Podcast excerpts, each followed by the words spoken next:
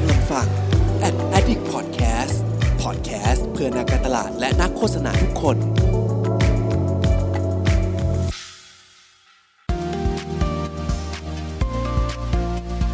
Addict Talk ชวนเพื่อนมาเล่า เมาส์มอยแบบเจาะลึก สวัสดีครับ ขอต้อนรับเข้าสู่ Addict Talk นะครับ รายการไลฟ์ของ Ad Addict นะครับ ก็อยู่กับผมเช่นเคยนะครับ เพิร์ดพงปิติผาสุกยืดนะครับ ซึ่งวันนี้เนี่ยก็เป็นการกลับมาอีกครั้งนะครับ ที่เราจะได้มีโอกาสพูดคุยกันเกี่ยวกับเรื่องของนวัตกรรม นะฮะอย่างที่หลายคนอาจจะแบบสงสัยเนาะว่าแบบเฮ้ยปกติ Ad Addict เราทำการสื่อสารคอนเทนต์อะไรต่างๆเนี่ยเกี่ยวกับเรื่องโฆษณาธุรกิจการตลาดทำไมมาคุยเกี่ยวกับเรื่องนวัตกรรมเนาะก็ถ้าใครที่ติดตามนะครับจริงๆไลฟ์รอบที่แล้วเนี่ยเราได้มีโอกาสพูดคุย แล้วก็ได้รู้จักเกี่ยวกับนวัตกรรมกันมาแล้วนะครับผ่านทาง Innovation Tribe ต่างๆนะครับซึ่งสุดท้ายแล้วครับตอนนี้ผมก็ได้เหมือนเปิดโลกประมาณหนึ่งเนาะว่า เฮ้ยจริง ๆ แล้วนวัตกรรมอะครับหลายคนผมเชื่อว่าหลาย ๆ คนน่าจะเป็นเหมือนผมเหมือนกันว่า เรามักจะคิดถึงแต่แต่แบบเทคโนโลยีอะไรที่มันดูล้ำๆดูทันสมัยนะครับ แต่ว่าจริง ๆ แล้วสุดท้ายเนี่ยนวัตกรรมเนี่ยมันคือสิ่งใหม่ๆนี่แหละครับ ที่ถ้าหากว่าเรามีความคิดสร้างสรรค์ เราหาโซลูชันเราหากลยุทธ์ เราหาวิธีการสร้างสรรค์อะไรขึ้นมาเป็นสิ่งใหม่ ๆ อย่างหนึ่งเนี่ยแล้วมันแก้ปัญหาอะไรบางอย่างนะครับ สิ่งเหล่านั้นเนี่ยก็เป็นนวัตกรรมแล้วนะครับแต่ว่าวันนี้นะครับเดี๋ยวเราจะมาคุยกันเกี่ยวกับนวัตกรรมเนี่ยในอีกมิติหนึ่งครับในมิติที่เป็นภาพใหญ่มากขึ้นนะครับนั่นก็คือปกติแล้วเนี่ยนวัตกรรมนะฮะมันไม่ใช่สิ่งที่สามารถมาแก้ปัญหาทางธุรกิจเพียงอย่างเดียวนะครับแต่ว่ามันยังสามารถช่วยแก้ไขหรือว่าช่วยทำให้วิกฤตต่างๆ ที่เกิดขึ้นในสังคม หรือว่าปัญหาระดับโลกเนี่ยมันมันผ่อนคลายหายลงไปมากยิ่งขึ้นด้วยนะครับดังนั้นก็เดี๋ยวมาพบเจอกับ แขกรับเชิญของเราทั้ง 3 ท่านกันเลยดีกว่านะครับซึ่งต้องบอกเลยว่า 3 ท่านวันนี้เนี่ยโอ้โหเป็น 3 ท่านที่ผมเองก็ตื่นเต้นนะครับ เพราะว่าแต่ท่านคือตัวจริงมากๆนะครับในวงการเรื่องเทคโนโลยีแล้วก็นวัตกรรมต่างๆนะครับ ก็เดี๋ยวเราพบเจอกับแขกรับเชิญของเรากันเลยครับ สวัสดีครับ สวัสดีครับ สวัสดีครับ สวัสดีค่ะครับครับสวัสดีครับโอเคก็เดี๋ยวก่อนอื่นนะครับ เดี๋ยวให้แต่ละท่านแนะนำตัวก่อนดีกว่านะครับ เดี๋ยวเริ่มจากพอก่อนก็ได้ครับ ครับผมพันอาจชัยรัตน์นะครับผู้อำนวยการสำนักงานนวัตกรรมแห่งชาติครับโอเคครับเอาคุณพีพีก่อนก็ได้ครับครับพี่พี่ครับเอ่อจาก MIT Media Lab ครับ Massachusetts Institute of Technology ครับนี่ของคุณพีพีนี่ผมเพิ่งเห็นคลิปวิดีโอที่เพิ่งไปแบบ Trace Zero Gravity มาครับใช่ดูแบบน่าไปมากนะครับ ขอเชิญอาจารย์อ้อครับ ค่ะ สวัสดีค่ะ การดีเรียวไพโรธค่ะ หรืออ้อนะคะ อยู่ที่ Future Tales Lab ค่ะ ศูนย์วิจัยทางด้านอนาคตศาสตร์ของ MQDC ค่ะ โอเคครับก็ก่อนอื่นต้องขอบคุณทั้ง 3 ท่านมากๆนะฮะแล้วก็ต้องบอกเลยว่าเป็นเกียรติเนาะเพราะว่าวันนี้เหมือนผมเป็นเป็นนักเรียนแล้วกันเหมือนเป็นน้องๆนะฮะที่อาจจะยังไม่ได้มีความรู้เกี่ยวกับเรื่องของนวัตกรรมมากนะฮะวันนี้ก็อยากให้ทั้ง 3 ท่านเนี่ยเหมือนมาแบ่งปันมาแลกเปลี่ยนกันสบายๆนะครับคิดว่าทั้ง 3 ท่านก็น่าจะคุ้นเคยกันอยู่แล้วด้วยนะครับก็วันนี้เหมือนมาแชร์ประสบการณ์กันมาแลกเปลี่ยนกันนะครับ ก็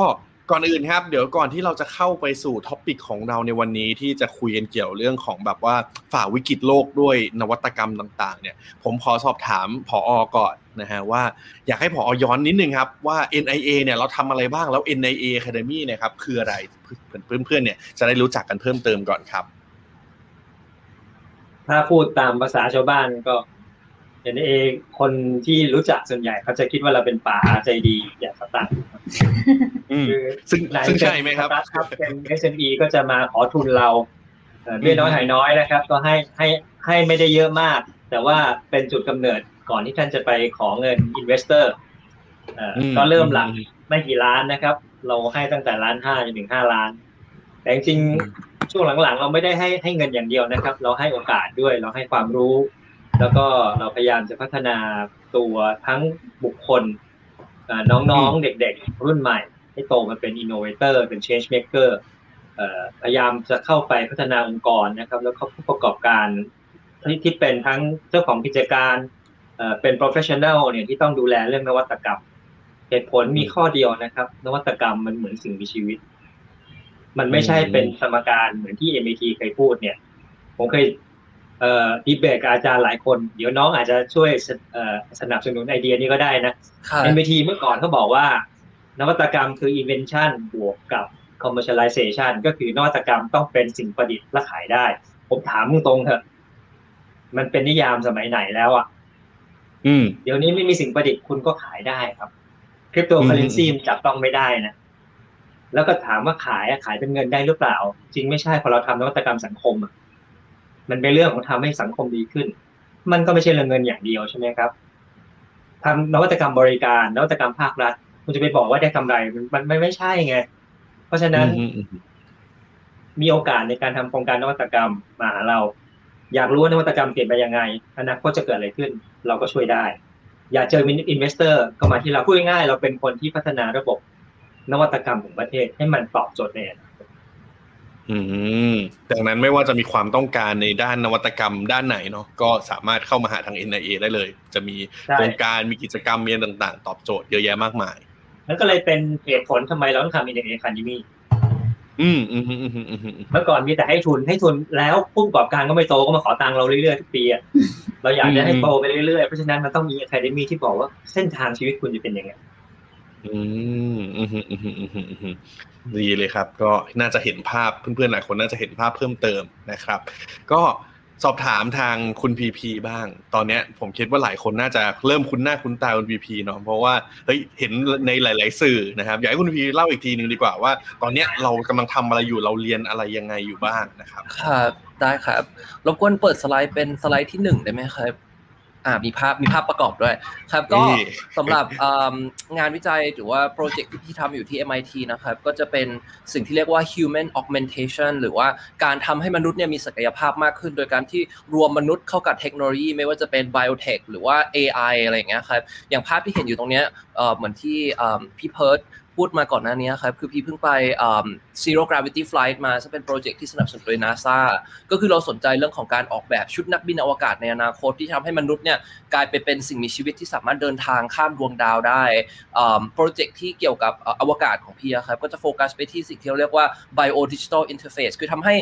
ร่างกายของมนุษย์หรือว่านักบินอวกาศนะครับสามารถจะมี access สู่ข้อมูลของเซนเซอร์ที่อยู่บนร่างกายเขาทำให้เขารู้ว่าเขาป่วยหรือเปล่าระหว่างอยู่ในอวกาศ หรือว่าสามารถจะผลิต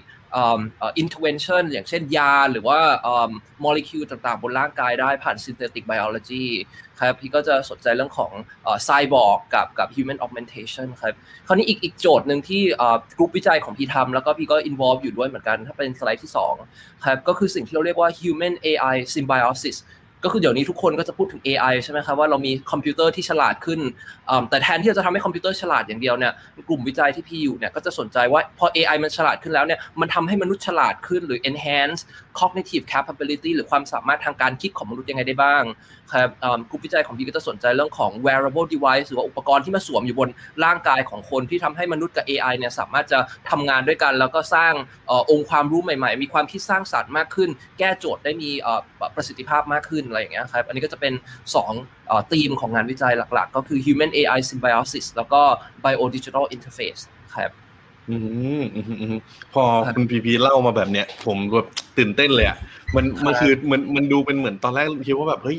มันดูเป็นเรื่องไกลตัวหรือเปล่า เรามีแบบไปไปคุยกับทางนาซานู่นนี่นั่นแต่ว่าสุดท้ายแล้วมันก็กลับมาเป็นเรื่องใกล้ตัวเนาะอย่างเมื่อกี้ที่คุณพีพีบอกว่าแบบมี variable มีอะไรต่างๆ พวกนี้ด้วยครับนะครับใช่ก็ครับเดี๋ยวรอติดตามงานวิจัยอะไรต่างๆ ต่อไปนะครับครับอะมารีแคปกับ คุณอาจารย์อ้อบ้างนะครับค่ะว่าอย่างอาจารย์อ้อตอนนี้ช่วยเล่าให้ฟังหน่อยครับ ว่าทำอะไรอยู่บ้างครับตอนนี้ค่ะ ตอนนี้ก็อยู่ที่เอิ่ม Future Tales Lab นะคะ คือเป็นศูนย์เอ่องานเอ่อศูนย์วิจัยเรื่องของอนาคตศาสตร์อยู่ภายใต้ MQDC ก็คือซึ่งว่า MQDC ของเราเนี่ยก็คือเป็นหนึ่งในบริษัทอสังหาริมทรัพย์ ถ้าใครจะรู้จักคุ้นเคย เช่น Forestier โครงการณตอนนี้ หรือว่าเอ่อ Wisdom เอ่อ True Digital Park เป็นต้นเอ่อโจทย์ที่เรามีอะค่ะ คุณเพิร์ดคะว่า เนื่องจากเราเป็นอสังหา แล้วสิ่งที่เราสร้างนะคะ invention อย่างที่พี่ตั้นบอกว่าจะเป็นตึกอาคารเนี่ยเอ่อสิ่งมีความจำเป็นคือว่ามันไม่ได้เป็น product life cycle ที่มีชีวิตสั้นๆ 5 ปี 10 ปีแล้วหมดไป เรากำลังพูดถึง 1-2 generations ขึ้นไป และนี่คือในเรื่องของที่อยู่อาศัย วันนี้เรากลับมาเรามาดูในแง่ของสเกลของเมืองว่าเราจะมีการสร้างเมืองเพื่อตอบโจทย์จากอนาคตอย่างไรบ้าง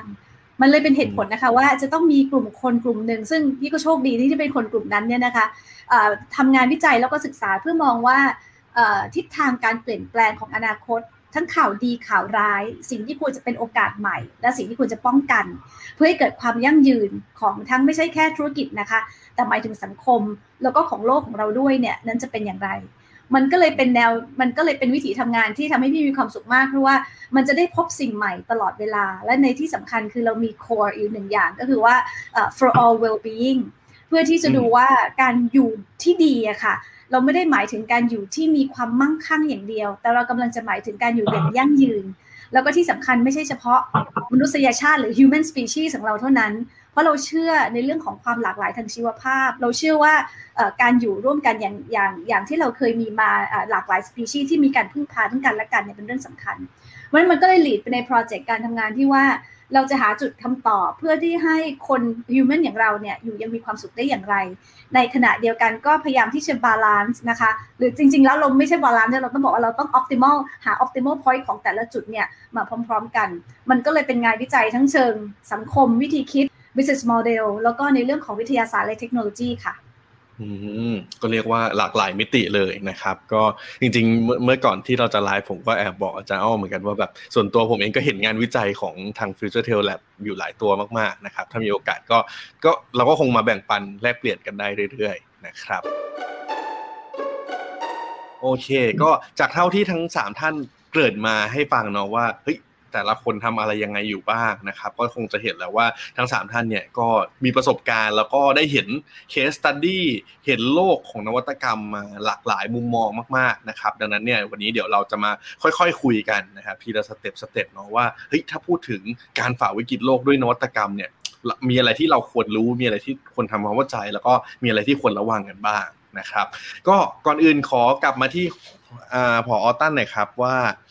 ปัจจุบันตอนนี้ผมอยากทราบว่าถ้าพูดถึงนวัตกรรมของประเทศไทยของเราเนี่ย เพราะว่าผอ.น่าจะเห็นเยอะมากเนาะจากไม่ว่าจะสตาร์ทอัพหรืออะไรต่างๆเข้ามานะครับ อยากจะรู้ฮะว่าตอนนี้ถ้าพูดถึงนวัตกรรมในไทยนะครับเมื่อเทียบกับระดับโลกแล้วเนี่ย ตอนนี้ถือว่าอยู่ในระดับไหนครับ เป็นยังไงบ้าง คือถ้าเอาตัวสถิติที่เขาวัดกันทั่วโลกนะฮะตัว GII Global Innovation Index เนี่ยเขาวัดประเทศประมาณร้อยสามสิบ ถึงร้อยสามสิบสามประเทศนะครับแล้วแล้วแต่ปีเอ่อเมื่อสักสามสี่ปีก่อนเนี่ยประเทศไทยอยู่อันดับห้าสิบสองห้าสิบเอ็ดอะไรพวกเนี้ยมันก็ลุ่มลุ่มดันดอนนะครับ มีอยู่ปีหนึ่งปีสองพันสิบเก้าเนี่ย ประเทศไทยเราขึ้นอันดับมาเจ็ดอันดับนะครับ ปีนั้นเป็นปีที่เราขึ้นอันดับสูงที่สุดในโลกเอ่อจีนเนี่ยปีนั้นขึ้นมาห้าอันดับแต่อันดับก็สูงกว่านะครับ หมายความว่าเราไต่ขึ้นมาเร็วนะครับ มามาอยู่ใน status ที่อยู่ประมาณ 40 กว่าต้นๆนนะครับเเราอยู่ 43 ปีนี้ตกมา 44 แต่ว่ามันมีข่าวดีหลายตัวนะครับคนมักจะเปรียบเทียบตัวดัชนีนี้ว่าทำไมประเทศไทยแพ้เวียดนามไปแล้ว ผมอธิบายอย่างนี้นะครับ เวียดนามอันดับ 43 ปีนี้ไทย 44 แต่ว่าเวียดนามเนี่ยเขาอยู่ในลีกถ้าเปรียบเทียบกับฟุตบอลตอนเนี้ยมันมีพรีเมียร์ลีกพรีเมียร์ลีกก็อย่างเช่นอเมริกาอังกฤษสวีเดนเดนมาร์ก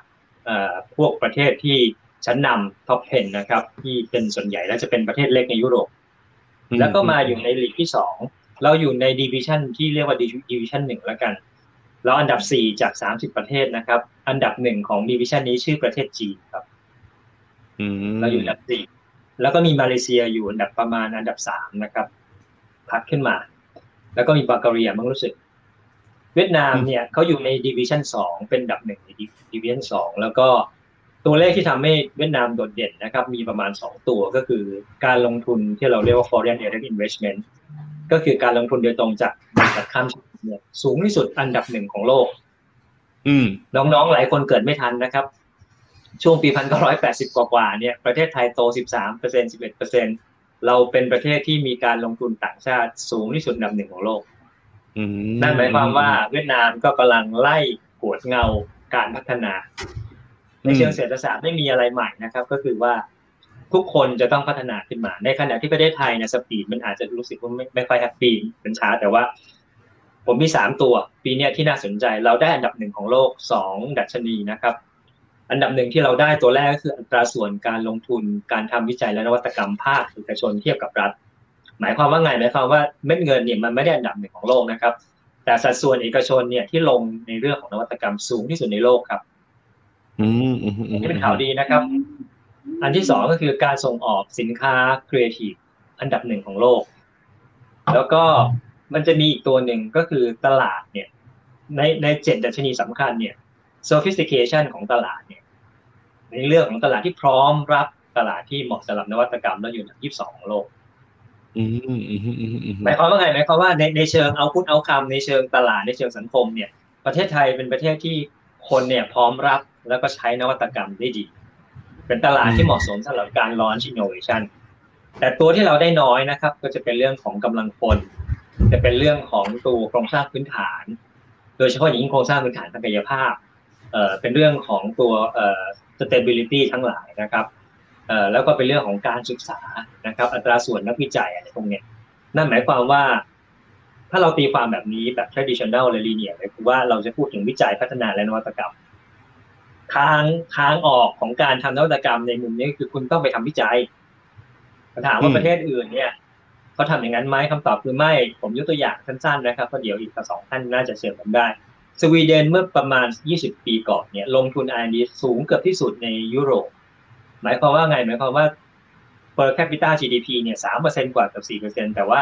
บริษัทเนี่ยขายของไม่ค่อยได้นะครับเขาเลยเรียกว่า Swedish paradox หมายความว่าคุณใส่ input เข้าไปเยอะเรื่อง R&D เนี่ยแต่คุณขายของไม่ได้ ไม่ได้เยอะนอร์เวย์มีนอมีมีนอร์เวเจียนพาราดอกซ์ก็คือลงลง R&D per capita ต่ำกว่าสวีเดนเปอร์เซ็นต์กว่าเกือบสองเปอร์เซ็นต์แต่ขายของโคตรดีเลยเพราะว่าขายน้ำมันขายปลาแซลมอน อ่าขายสินค้าพืชทั้งหลายเนเธอร์แลนด์ก็เป็นอย่างนั้น นั่นหมายความว่าถ้าเราเชื่อแบบ linear เนี่ยต้องทำวิจัยเยอะๆ แต่ปรากฏว่า firm ไม่เก่งสตาร์ทอัพไม่เก่งเพราะค้าเราไม่เก่ง ก็จะเป็นเหมือน Swedish Paradox ตอนนี้สวีเดนเขาก็แก้ไขเขาไปได้เยอะแล้วนะครับ ประเทศไทยเนี่ยเราโชคดีตรงที่ว่ามันมี Thailand Paradox เอกชนไทยรายใหญ่เก่งไปซื้อบริษัทต่างชาติแต่ไม่หมดเลย เพราะฉะนั้น GI มันออกมาบอกชัดเจนนะครับว่า เอกชนไทยเก่ง ภาคเอาพุทดี แต่ภาคหน่วยงานรัฐอาจจะมีปัญหาแล้วงานวิจัยเนี่ยเพราะฉะนั้นเนี่ยอย่าไปกลัวว่างานวิจัยมันมันต้องเพิ่มเงินอย่างเดียวไม่ได้นะครับ มันต้องสามารถทำให้เขาเอาไปทำธุรกิจได้ด้วย สุดท้ายเนี่ยมันมีแค่ GI หรือเปล่าหรือเปล่าคือไม่ใช่ มันมีอีกตัวหนึ่งรูมเบิร์กนะครับรูมเบิร์กเนี่ยเขาวัด 60 ประเทศเขาบอกว่าประเทศไทยเนี่ยเรามีปัญหาอยู่ตรงที่ว่าการอพยพของอุตสาหกรรมการผลิตไปสู่ industry 4.0ช้านะแต่ว่า เรื่องของตลาดนะครับ เรื่องของความสามารถเอกชนเก่งผมเอาทิ้งไว้แค่นี้ก่อนก่อนแล้วกันว่า innovation เนี่ยมันไม่ใช่เป็น linear วิจัยพัฒนานวัตกรรม เอกชนต้องเก่งด้วยไม่งั้นขาขาดไม่ได้อืมมันมันเหมือนจะต้องมีมีปาร์ตี้เนาะมีหลาย ๆ ภาคส่วนนะครับ ที่ต้องช่วยกันแต่ว่าถ้าถามว่าดูในภาพรวมที่อย่างที่พอเล่ามาก็คือค่อนข้างไปในทิศทางที่ดี นะครับ แต่ว่ามีความท้าทายเหมือนกันแหละกับการที่เฮ้ยทำวิจัยมีอะไรที่มันค่อนข้างเยอะแล้วแต่จะเอาไปต่อยอดให้มันเกิดขึ้นจริง แล้วก็มีประโยชน์จริง ๆ ยังไงได้บ้างนะครับคือภาพตอนนี้เราเหมือนเกาหลี ภาพตอนนี้คือเอกชนรายใหญ่มากๆ เกาหลีเรียกแชโบลเมืองไทยแล้วก็เรียก corporate ทั้งหลายเนี่ยเป็นผู้นำนวัตกรรม อันนี้ของจริงเลยแต่เอชดีสตาร์ทอัพพยังยังยังยังสู้สู้บริษัทใหญ่ไทยไม่ได้นะครับ ยังต้องอีกนานเหมือนยังมี gap ระหว่างกันค่อนข้างเยอะใช่ไหมครับ ใช่ครับ อืมอืมอืมอืมอะ เปิดมาอย่างนี้ก็น่าสนใจแล้วนะครับ ก็เห็นว่าตลาดในเมืองไทยเนี้ยผมคิดว่าก็ใครกำลังจะสร้างนวัตกรรมตอนนี้ คุณก็ยังสามารถมาช่วยเหลือช่วยกันแบบว่าทำให้ตลาดเนี้ยเติบโตไปได้มากขึ้นอยู่นะครับ ก็ ผมอยากจะสอบถามทั้งคุณพีพีแล้วก็ดรอ้อเพิ่มเติมครับ ว่าคือวันนี้พอเราเริ่มมาคุยกันเกี่ยวกับเรื่องของนวัตกรรม และอย่างที่ผมเกริ่นไปตอนแรกเนาะว่าเฮ้ยเราอยากจะคุยกันในมิติที่มันเป็นในเชิงของการช่วยเหลือวิกฤต หรือว่าสังคมหรือต่างๆเนี่ยครับผมเลยอยากจะถามทั้งสองท่านหน่อยว่า ปกติคือคือครั้งที่แล้วผมผมท้าความนึงครั้งที่แล้วเนี่ยพอผมคุยกับผมคุยกับทางพีเติ้ลนะครับแล้วก็อีกหลาย ๆ ท่านเนี่ยก็จะได้เห็นแล้วนะครับ ว่ารองผอเขาก็แชร์ต่าง ๆ ว่าแบบเฮ้ยนวัตกรรมเนี่ยมันคือทุกหลายอย่างรอบตัวเนาะไม่ใช่แค่เทคโนโลยีนะครับและสุดท้ายมันคือการแก้ไขปัญหาบางอย่าง แต่พอมาในเชิงของการแก้ไขวิกฤตนะครับ มันมีแบบคุณสมบัติหรือมันมีปัจจัยอะไรที่ที่มันต้องเพิ่มเติมมามากกว่าปกติไหมครับ เดี๋ยวอาจจะเริ่มจากทางอาจารย์อ้อก่อนก็ได้ครับ ใช่ค่ะ ต้องขอบคุณมากเลยค่ะ แต่เมื่อกี้ก่อนอื่นต้องขอขอบคุณทั้งเอ่อพอพี่ตั้นนะคะ แล้วน้องพี่เดี๋ยวอาจารย์อ้อครับ เดี๋ยวอาจจะต้องดูนิดหนึ่งไม่เหมือนจะไปโดนปิดพอดี โอเค กลับมาแล้วครับนี่นะครับ เดี๋ยวรอสักครู่นะครับ เดี๋ยวให้คุณพีพีเล่าก่อนก็ได้ ครับ ก็เมื่อกี้คำถามก็คือว่านวัตกรรมในช่วงวิกฤต มันต้องมีคุณลักษณะหรือมีคุณสมบัติยังไงบ้างใช่ไหมครับ พี่คิดว่า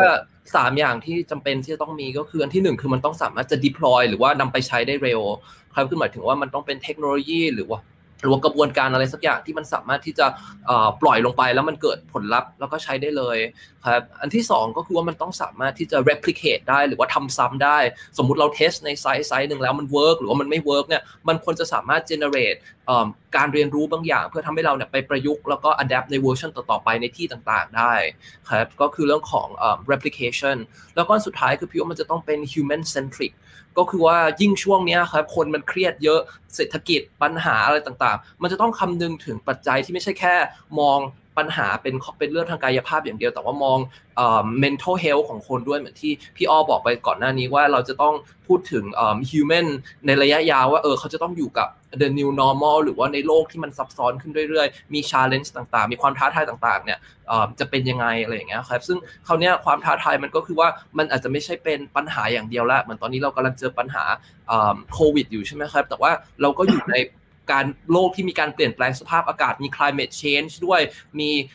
การเกิดขึ้นของ automation หรือว่าเทคโนโลยีที่เข้ามา แบ่งงานส่วนหนึ่งจากมนุษย์ไปในขณะเดียวกันก็สร้างงานประเภทใหม่ๆ ขึ้นมาจากการที่มันมี AI หรือว่า system ต่างๆ คือการที่เราเห็นดินามิกหรือว่าความซับซ้อนของโลกที่มันกำลังค่อยๆ เกิดขึ้นเนี่ยแล้วเอาทั้งหมดเนี่ยมามารวมกัน แล้วก็พยายามจะคิดถึง long term solution ในขณะเดียวกันก็ไม่ลืมปัญหาที่มันกำลังแบบว่าเคาะประตูอยู่หน้าห้องเราตอนนี้ด้วยอะไรอย่างเงี้ยครับพี่คิดว่านี่คือคือสิ่งที่จำเป็นจะต้องมีก็คือเรื่องของ replication เรื่องของ rapid deployment การทำได้เร็ว แล้วก็การมองมนุษย์เป็นศูนย์กลางหรือว่า human centric design ครับอืมชัดเจนนะครับสามประเด็นอะอาจารย์อ้อกลับมาแล้วนะครับ ขอบคุณค่ะครับต้องขอโทษทีค่ะเมื่อกี้ตกใจเลยดันไปกดผิดปุ่มเลยออกไปเลย กลับเข้ามาใหม่นะคะค่ะ จริงๆ ต้องขอขอบคุณทั้งสองท่านเลย เพราะว่าดัง Future Tales Lab เองเนี่ยเราก็มีทั้ง NIA แล้วก็ PP เนี่ยต้องเรียนว่า ทุก summer หรือทุกสปริงใช่ไหมคะพีพีพี่จะต้องมีโอกาสไปเยี่ยมพีพีที่ MIT แล้วพี่ก็จะ grand tour MIT Media Lab เลย แล้วก็ต้องเรียนว่าเป็นแรงบันดาลใจให้กับ Future Tales Lab แล้วก็การทำงานที่ MQDC อย่างมากมหาศาล เพื่อที่จะตอบคำถามว่าแล้ว innovation ของเราเนี่ยมันควรจะเป็นอย่างไรเพื่อที่จะทำให้โลกฝ่าวิกฤตเมื่อกี้น้องพีพีบอกไปแล้วว่าหนึ่งคือถ้าอะไรที่มันเป็น crisis มันคือมีนิสชัดเจน คือมันต้องเร็วแล้วมันต้อง scale ได้เร็ว แล้วมันควรจะต้องผ่านกระบวนการที่เคยเป็น red tape ต่างๆเนี่ยได้เร็ว ขออนุญาตยกตัวอย่างบางทีในประเทศไทย เรามีนักวิจัยเก่งๆนะคะที่จะสามารถทำ rapid test โควิดได้ตั้งแต่เดือนมีนาหรือเมษาปีที่แล้ว ซึ่งถือว่าตอนนั้นเราเพิ่งล็อกดาวน์ครั้งแรกนะคะ แต่เราดันไปติด red tape ของกระบวนการต่างๆ ที่เกิดขึ้นในไทย เพราะกระบวนการตั้งหาที่อยากจะช่วยให้มันเกิดขึ้นโตได้เร็ว อีกประเด็นหนึ่งที่อยากจะมองว่า innovation เนี่ยควรจะ จะช่วยโลกจะคุณคุณควรมีคุณสมบัติอย่างไร คือเนื่องจากพี่มาจากสายการทำงานวิจัยเรื่องอนาคตเนี่ยสิ่งหนึ่งที่เราให้ความสำคัญก็คือว่านวัตกรรมเองเนี่ยนอกจากคริสิสที่อยู่หน้าประตูเมื่อสักครู่ที่น้องพีพีบอกแล้วเนี่ยมันจะมีอีกหลาย เพนพอยต์หรือว่าข้อท้าทายระดับโลกที่ทุกคนจะต้องเจอเหมือนกันเนี่ยค่ะ เป็น onset crisis ที่เรารู้อยู่แล้ว เพราะฉะนั้นมิติวิธีคิดเนี่ยมันก็ควรมองในมิติของ foresight ด้วยเช่นเดียวกัน ที่จะแบ่งเป็นช่วงในระยะเวลา ไม่ว่าจะเป็นในช่วงสั้นนะคะ ช่วงใกล้ตัวเราหน่อย เราก็จะมองในแง่ของ tactical issue ว่าจะทำยังไงที่จะแก้ปัญหาได้อย่างรวดเร็ว รองลงมาก็คือมองในมิติของ strategy นะคะก็คือไกลขึ้นมานิดนึงว่าเราจะมีการใช้นวัตกรรมนี้มาปรับในบทบาทของ strategy ขององค์กรของประเทศนั้นได้อย่างไรไกลขึ้นไปอีกสักนิดหนึ่งห้าถึงสิบปี อันนี้เราก็พูดถึงในเรื่องของนวัตกรรมที่จะมาตอบสนองกับวิชั่นใหม่ของทั้งองค์กรและของประเทศ ซึ่งประเทศไทยเองเราก็ควรจะต้องมีวิชั่นใหม่ของเราได้แล้วนะคะว่าเราควรเราจะ move ประเทศไปทางไหน และสุดท้ายในมุมมองของ evolution คือการเปลี่ยนแปลงในเชิงโครงสร้าง ต้องเรียนว่าวันนี้เนี่ยเราอยู่ใน 3.4 มาสิ3.0 มา 4.0 หลาย ๆ เวลาเรามองโครงสร้างพื้นฐานของเทคโนโลยีเนี่ย บางประเทศเนี่ยมีความพร้อมไปสู่ 5.0 แล้ว เพราะฉะนั้นในแง่ของการเตรียมพร้อมอะค่ะ บางทีเราอาจจะไม่ได้มีความสามารถในการที่คิดฉับพลันได้ทุกเรื่อง แต่ว่าการมองอินฟราสตรักเจอร์ให้มันเกิดได้อย่างต่อเนื่องเนี่ยจึงเป็นสิ่งที่สำคัญ เพราะฉะนั้นเดี๋ยวในคำถามถัดไปพี่ก็จะมีตัวอย่างว่าอย่างที่เราเห็นหรือให้ความสำคัญมาก เป็น challenge ของพวกเรามนุษย์ทุก ทุกคนเนี่ยนะคะก็คือประเด็นก็คือในเรื่องของเช่น climate change นะคะการเปลี่ยนแปลงของสภาวะอากาศที่ฉับพลันเราหรือแม้หรือแม้แต่ในประเด็นที่เกี่ยวข้องกับสุขภาพของเรา ไม่ใช่เพียงแต่โควิดเท่านั้น แต่เรื่องของที่จะเกิด pandemic นั้นมากขึ้นบ่อยขึ้น แล้วก็ยาวนานมากยิ่งขึ้น ไปจนถึงสิ่งที่เรามองไม่เห็นก็คือสิ่งที่เราอยู่ณตอนนี้ไม่ว่าจะเป็นในเรื่องของอากาศ คุณภาพน้ำการใช้พลังงานที่ทุกครั้งที่มีอินโนเวชันออกมาในเชิงเทคโนโลยีเนี่ยคือการใช้พลังงานทั้งสิ้น ยิ่งคิดเยอะยิ่งใช้พลังงานเยอะ แต่พลังงานของเราในแง่ของการทำ renewable energy หรือ alternative energy เนี่ยแทบยังตามไม่ทันกับ speed ในการใช้งาน เพราะฉะนั้นในแง่ของมิติ innovation เนี่ยมันคือมันมันมี room ที่หลากหลายเลยค่ะ ที่บอกว่าวันนี้เอาง่ายๆ คือเรามีวิกฤตอยู่หลายหน้ามาก เพราะฉะนั้นเนี่ยเราควรจะคิดนวัตกรรมเพื่อที่จะมาตอบสนองกับวิกฤตนั้นๆ และโอกาสใหม่ๆค่ะ อืมเหมือนต้องต้องหาปัญหาให้เจอให้ชัดเจนนะครับ แล้วก็หา solution ที่มันตอบโจทย์ แล้วก็เป็นสิ่งที่สามารถใช้ในระยะยาวได้ด้วยเนาะก็เมื่อเมื่อสักครู่ทางดร.อ้อมีการเกริ่นๆมาแล้วนะฮะว่าอย่างจริงๆวันนี้เนี่ยมีไฮไลท์สำคัญก็คืออยากจะให้ทั้ง 3 ท่านเนี่ยเหมือนเล่า case study หน่อย เล่ายกตัวอย่างให้เราได้เห็นภาพหน่อยนะครับ เพราะว่าอย่างเมื่อสักครู่พอก็ได้บอกแล้วว่าแบบเฮ้ยจริง ๆ ต่างประเทศเขาอะอาจจะเป็นอีกลีกหนึ่งนะเลยอยากถามพอครับว่า ในในต่างประเทศเนี่ยครับตอนนี้มีเคสไหนหรือมีกรณีศึกษาไหนที่เราคิดว่าน่าถ้าเราได้เรียนรู้เราได้รู้จักเคสเหล่านี้ครับ ว่าเขาเอาอินโนเวชันเนี่ยไปแก้ไขปัญหา แก้ไขวิกฤตอะไรยังไง มีอันไหนที่อยากจะมาแชร์ไหมครับ คือส่วนใหญ่เคสหลาย ๆ ประเทศเนี่ย ตอนนี้ก็มุ่งไปที่การพัฒนาวัคซีนใช่ไหมครับ แล้วก็พยายามที่จะฉีด ผมผมไม่พูดเรื่องประเด็นนั้นนะ ผมพูดเรื่องประเด็นที่มันเป็นผลกระทบโดยตรง ไม่ไม่อ้อมแล้วนะครับ ก็คือพอต่อให้ฉีดก็ติดอีกเห็นไหมอิสราเอลบอกว่าประกาศไม่ต้องใส่หน้ากากสักพักก็บอกว่ามีสายพันธุ์ใหม่มาประเด็นตอนนี้มันคือการเคลื่อนตัวจาก อันนี้ผมผมใส่หมวกนักอนาคตนะ จากสิ่งที่เราเรียกว่าอยู่ห่างๆอย่างห่วงก็คือ social distancing นี่แหละ ไปสู่ economic distancing เพราะอะไรเพราะว่า วัคซีนไม่ได้ประการันตีว่าคุณจะไม่ติด แต่ติดแล้วอาจจะไม่ตาย แต่ประเด็นปัญหาก็คือว่ามันทำให้ธุรกรรมและกิจกรรมหลายอย่างเนี่ย มัน innovate ไม่ได้เพราะคุณไม่ได้ปฏิสัมพันธ์กันมันสวนทางกับสิ่งที่เราบอกว่ามันเกิดยุคเศรษฐกิจดิจิทัลซึ่งหวังว่าทุกคนจะใช้ทุกสิ่งทุกอย่างผ่านแอปพลิเคชัน ผ่านระบบแพลตฟอร์ม ซึ่งไม่ใช่คนโหยหาใช่ไหมครับโหยหาการสัมผัสทางกายภาพ เพราะฉะนั้นเนี่ยจากอี social distancing อะมันกลายเป็น economic distancing หลาย ๆ ประเทศเนี่ยผมเชื่อว่าทั้งสตาร์ทอัพแล้วก็ทั้งตัวตัวบริษัท corporate ใหญ่เนี่ยโจทย์ใหญ่ตอนนี้ก็คือทำยังไงให้ revenue model ของเขาเนี่ยสามารถที่จะรักษาคนที่อยู่ในธุรกิจของเขาได้ ไม่งั้น supply chain value chain เนี่ยมันหายหมด แม้แต่จีนนะครับ จีนก็ shrink down ไปเยอะ เพราะฉะนั้นประเด็นตอนนี้เนี่ยหลาย ๆ เคสกรณีที่เรามองไม่เห็นก็คือ การปรับตัวในเรื่องของการขนสินค้าจากจุด A ไปจุด B โลจิสติกที่ต้องใช้ตัวหุ่นยนต์ที่ต้องใช้ระบบ AI จีนกับอเมริกาแข่งกันตอนนี้จีนหายใจลดต้นคอที่ไคฟูรีประกาศว่าภายใน 3 ปี ซึ่งเมื่อก่อน 3 ปีพบแล้วเนี่ยว่า AI ของจีนจะไล่กวดอเมริกาให้ทัน นั่นแสดงว่ามันเป็นโลกของการสร้างแพลตฟอร์มใหม่ ที่ very intelligent เลย แต่ต้อง maintain คนให้ได้ เพราะว่า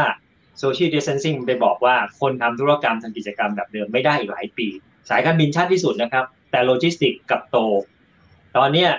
ขายเครื่องบินเอาไปโมเป็นเครื่องบิน cargo ถูกกว่าสิบเท่าทำยังไงต่อ มันต้องใช้ระบบหุ่นยนต์ เพราะฉะนั้นเนี่ยมันกลายเป็นว่าอินโนเวชันที่มันเกิดขึ้นมาเนี่ยมันไม่ได้เป็นอินโนเวชันที่ออกเป็นสินค้าที่คนใช้ มันกลายเป็นว่าเป็นสินค้าในเรื่อง ไม่ใช่สินค้าที่ขายให้กับ business to business ก็ B2B นั่นแหละ ปรับเรื่องกระบวนการนะปรับเรื่องของ revenue model นะเพราะฉะนั้นเนี่ยภาพที่ออกมามันเป็นสิ่งที่อยู่ในโลกของธุรกิจทำกัน แล้วทำให้เขาเสียหวายคนจ่ายรู้สึกว่าเออมันสะดวกสบายขึ้น แต่ถามว่าคุณทำงาน work from home ได้หมดไหมร้อยเปอร์เซ็นต์คำตอบไม่ได้ เพราะฉะนั้น innovation ในที่สุดเนี่ยก็คือต้องไปดูแลคนที่เขาต้องไปทำงานเชิงกายภาพต่อ ภาพมันก็เลยออกมาแบบนี้นะครับ หลาย ๆ ประเทศเนี่ยเขาพยายามที่จะเปิดให้งานเนี่ยมันเป็นปกติ แล้วพยายามที่จะลดโอกาสเสี่ยง เพราะว่าไม่เช่นนั้นแล้วจะเกิดสิ่งที่เรียกว่า economic เอ่อ distancing ไอ้ตรงเนี้ยหายนะเลยโดยเฉพาะอย่างนี้ในยุโรปตอนนี้เนี่ยเอ่อมีทั้งปัญหาเรื่องของคนอพยพเข้ามาอยู่นะมาจากแอฟริกาเหนือแอฟริกากลาง มาจากซีเรียเนี่ยและแถมพอเจอโควิดด้วยนะครับ ทั้งในเยอรมันทั้งในฝรั่งเศส อังกฤษเป็น Brexit Brexit อีกเนี่ยมันเป็นเรื่องของ business model อันที่สองคือ business model มันเปลี่ยน เพราะว่าพอโลจิสติกเนี่ยเจอโควิดเข้าไปอีกแถมไม่พอเจอเรื่องของ non tariff barrier ซึ่งอันนี้ก็ top up เข้าไป มันไม่ใช่แค่ในยุโรปอย่างเดียวมันมีจีนกับยุโรปอิหร่านรัสเซีย เพราะฉะนั้นภาพที่เรามองเนี่ยหลาย ๆ ประเทศเนี่ยเขาต้องการทะลุสิ่งเหล่านี้เขาเขาไม่ได้มองว่าเขาต้องทำนวัตกรรมทางเทคโนโลยีอย่างเดียวนะเขาบอกว่า business model เขาต้องผ่านไปอย่างบ้างอืม ผมว่าอันนี้เป็นประเด็นที่น่าสนใจเนาะเพราะว่าปกติเวลาเราพูดถึงแบบวิกฤตหรือปัญหา อย่างที่เมื่อสักครู่พอบอกเลยว่าอะอย่างแค่โควิดเนี่ยโซเชียลดิส a ทนซิ่งเนาะแต่ว่าเราอาจจะไม่ได้นึกถึงว่าพอสิ่งที่ผลกระทบอะมันผลกระทบอะไรยังไงบ้างนะครับ ซึ่งสำคัญเลยก็คือในเรื่องของเศรษฐกิจในเรื่องของธุรกิจต่าง ๆ นะครับ ที่ตอนเนี้ย ก็จะเห็นว่าอย่างที่พอบอกต่างประเทศเขาก็เริ่มมีการพัฒนานวัตกรรม ไม่ใช่เป็น product ออกมาให้เราแล้วแต่ว่าเป็นการพัฒนา process หรือว่าหลังบ้านเนาะให้ธุรกิจแต่ละธุรกิจเนี่ยยังสามารถดำเนินต่อไปได้อย่างมีประสิทธิภาพอยู่นั่นเองนะครับทั้งสองท่านมีมีเคสไหนอยากเสริมสำหรับประเด็นนี้ไหมครับ ในเชิงของ economic distancing เนี่ยครับ อืม เริ่มจากใครดีครับ ใครมีเสริมได้เลยครับค่ะ ค่ะ ถ้าถ้าเป็นในในเรื่องของว่าตัวอย่างของนวัตกรรมของแต่ละประเทศที่น่าสนใจเนี่ยชินพี่ฝากสไลด์เอาไว้ด้วย อาจจะเริ่มจากตรงนั้นด้วยดีไหมคะอย่างเมื่อสักครู่ค่ะที่ว่าพี่พี่ตั้นว่าใช่ค่ะในเรื่องของ social distancing economic distancing distancing เนี่ยมันทำให้เกิดที่เราเคยเป็นกังวลในเรื่องของคำว่า new wave of trade war เนี่ยมันเกิดมาอีกรูปแบบหนึ่งเลยในประเด็นที่จะไปเกี่ยวข้องกับการใช้จะเป็นเรื่องของ trade discrimination ที่ไม่ได้เป็นรูปแบบเดิมอีกต่อไปนะคะ ทีนี้พอมาดูอันนี้อาจจะเป็นภาพรวมที่เวลาเราพี่เรา อันนี้ก็เป็นการศึกษาว่าเอ๊ะถ้าเกิดเวลาเรามองเนี่ยพวก challenge ต่างๆ เวลาเรามองรอบๆตัวมันมีอะไร มันหลายอย่างมันคือ onset แต่ว่า สิ่งที่เราให้ความสนใจก็คือในเรื่องของขออนุญาตไปที่ climate change ที่ได้ได้เตรียมมานะคะว่าจะได้เล่าว่าที่มันน่าสนใจคืออะไรบ้าง อย่างอย่างประเด็นต่างๆ เหล่านี้เนี่ยคือพี่อาจจะใส่หมวกในฐานะที่คนมาจากกลุ่มของอสังหานะคะแล้วก็เป็นนักวิจัยตรงนี้ พอเราเห็นแบบนั้นแล้วปุ๊บเนี่ยเราก็รู้เลยว่าเราจะทำ business as usual ไม่ได้ เราก็คงจะเป็นในลักษณะของ เอ่อเอ่อ cost structure แบบเดิมไม่ได้แล้วนะคะแล้วก็ไม่ได้ขายไม่สามารถที่จะขายวิถีชีวิตแบบเดิมได้ เพราะว่าความความยากลำบากในเรื่องของ climate crisis เนี่ยมันเกิดขึ้นมาเรื่อยๆ จริงๆ แล้วคนที่พูดได้อยู่พี่ก็คือจะเป็นท่านดรสิงห์อินทรชูโตซึ่งท่านดูแลศูนย์ RISK นะคะ Research for Innovation and Sustainability Center ของของ MQDC นี่เอง ซึ่ง dedicate heart and soul เลยสำหรับเรื่องนี้โดยเฉพาะ ขออนุญาตแชร์ในในในมุมมองของพวกเราแล้วกันว่า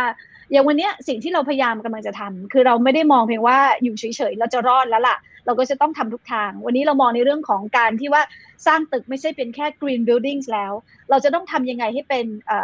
คาร์บอนเนกาทีฟให้ได้ เราดูตัวอย่างของอย่างเช่น Microsoft นะคะ ลงทุนในเรื่องของ climb work นะคะเพื่อเป็นการในเรื่องของ carbon absorption นะคะคือการดูดในเรื่องดูดคาร์บอนเพื่อที่ว่าจะเอามา offset กับกระบวนการ แล้วก็มีการตั้งเป้าไว้ด้วยซ้ำไปว่า ภายในปีเท่าไหร่ 2040 หรือ 2050 เนี่ยจะ offset กับคาร์บอนที่เขาปล่อยออกมาเลยตั้งแต่ต้น operation ของ Microsoft ตั้งแต่ day one ด้วยซ้ำไป หรือวันนี้เนี่ยในแง่ของพวกเราเราก็ติดตามงานวิจัยที่เกิดขึ้นในโลก แล้วเราก็เอามาเพื่อจะเป็นต่อยอดกับงานวิจัยของเรา เช่นการใช้วัสดุศาสตร์ นะคะ เข้ามาดูว่าเราจะสามารถที่เอามาปรับใช้เพื่อแก้ไขปัญหาของของของ climate change ได้อย่างไรนะคะ ยังไม่ต้องเปลี่ยนสไลด์ก็ได้ค่ะ พี่ดูไว้ทันย้อนกลับไปก่อนค่ะออย่างเช่นการทำ solar skins อย่างเงี้ยค่ะคือใช้ advanced material ที่จะสามารถ absorb นะคะ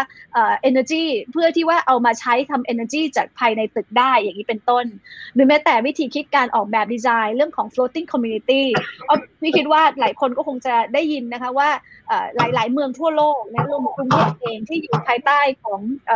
ระดับน้ำทะเลเนี่ยก็มีในเรื่องของความความท้าทายนะคะ เราไม่ได้เราไม่เคยมองเลยว่าอะไรมันไกลเกินไป เราคิดเสมอว่าถ้าวันนั้นมันมาถึงเนี่ยพวกเราต้องพร้อมและพวกเราต้องรอด และ innovation จะไม่จะเป็นจะสิ่งที่เราคิดเนี่ยจะไม่จะจะไม่เป็นของที่ ให้สำหรับคนที่มีเงินซื้อเท่านั้น เรากำลังพูดถึงว่าเราต้องเรียนวันนี้เพื่อสร้างความเข้าถึง inclusiveness ให้ได้ เพราะฉะนั้นมิติคิดของ floating community เราศึกษาของทางด้าน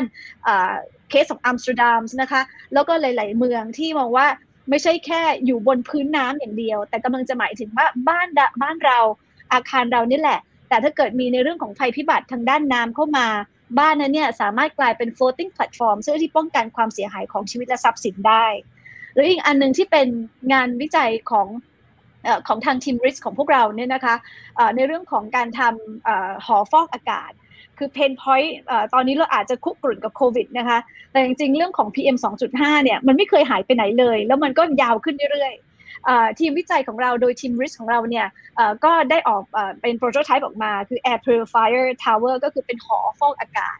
เราคิดไปต่ออีกว่าถ้าห่อฟอกอากาศเนี่ยเราทำได้ นั่นก็แปลว่าวัสดุที่ห่อหุ้มอาคารเนี่ยเราก็น่าจะทำให้มันเป็นตัวที่จะกรองอากาศด้วยเหมือนกัน เพราะฉะนั้นเราไม่ได้ถึงคิดว่าเราจะสร้างนวัตกรรมมามาเพื่อประโยชน์ในเชิงของทางด้าน อย่างที่พี่ตั้นว่าเลยค่ะว่าเราไม่ควรคิดในว่าจะต้องเป็น make money เท่านั้น แต่ว่าเราสร้าง innovation มาเพื่อเพื่อแก้ปัญหา หรืออีกมุมคิดหนึ่งซึ่งจริงอันนี้ต้องขอบคุณน้องพีว่าพี่ไม่ได้เป็นแนวคิดเรื่องของ 4D printing ตอนที่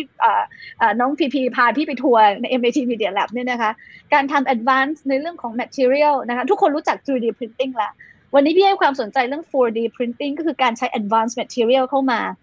มาใช้ทำอะไร คือการใช้ในการก่อสร้างนะคะใช่ แต่ fourth dimension ของเขาเนี่ยคือการที่ถ้าเกิดรับแรงกระแทก หรือมีการเปลี่ยนแปลงยกตัวอย่างเช่น ความร้อนนะคะ ไฟนะคะ แรงกระแทกอย่างเช่นแผ่นดินไหวเนี่ย ตัว material เนี่ยมันจะสามารถ deform เพื่อที่จะรักษาชีวิตและทรัพย์สินของคนในนั้นได้นี่แหละค่ะนี่คือ track ที่เราให้ความสนใจว่า innovation เนี่ยในตัวอย่างสำคัญสำคัญในประเทศต่างๆ ที่เราติดตามนั้นเนี่ยมันมืออะไร แล้วเราก็มีความตั้งใจอย่างยิ่งที่ว่าเราจะเรียนรู้จากเขาแล้วมันมาสร้างนวัตกรรมต่อเพื่อที่จะใช้ให้แพร่หลายอยู่ในประเทศของเราแล้วก็ในเมืองของเราค่ะ นี่แค่เรื่องของสิ่งแวดล้อมเนาะก็มีหลากหลายมุมมองมีหลาย ๆ ตัวอย่างนะครับ ที่ผมคิดว่าน่าจะ inspire หลาย ๆ คนเหมือนกันเนาะว่าพอเราได้เห็นสิ่งเหล่านี้ครับ มันก็สามารถมาพัฒนาในเชิงของธุรกิจ หรือว่าในเชิงของสิ่งที่เราทำอยู่ได้ด้วยนะครับอะทางคุณ VP ละครับ มีมุมมองไหนมีเคสไหนที่อยากจะแชร์เพิ่มเติมบ้างครับครับคือจริง ๆ เตรียมมาหลายเคสเหมือนกันแต่ว่าอยากเปิดด้วยเคสเอ่อที่ 6 ครับรบกวนไปสไลด์ที่ 6 หน่อยครับ จริงๆจะต่อยอดจากพี่อ้อนิดนึงครับในเรื่องของการออกแบบที่มันเป็นมิตรกับสิ่งแวดล้อมโปรเจกต์อันนี้ครับชื่อว่า Land Art Generator เนี่ยมองไปอีกเลเวลหนึ่งก็คือว่านอกจากที่เราจะสร้างสถาปัตยกรรมที่มันสามารถจะสร้างพลังงานหรือว่าเป็นมิตรกับสิ่งแวดล้อมแล้วเนี่ยเขาคำนึงถึงการที่สิ่งนั้นเนี่ยจะต้องเป็นศิลปะด้วยครับคือคำนึงถึงว่าเราจะเอาโซลาร์เซลล์ไปติดในชุมชนอย่างเดียวเนี่ยมันอาจจะทำให้ชุมชนนั้นกลายเป็นเหมือนกับเมืองในอนาคตเมือง dystopia หรือเปล่าทำยังไงที่ทำให้เทคโนโลยีเนี่ยมันเข้าไปอินทิเกรตกับสังคม โดยที่มันมีสุนทรียะเข้ามาเป็นองค์ประกอบด้วย Land Art Generator Initiative เนี่ยก็เลยพยายามจะสร้าง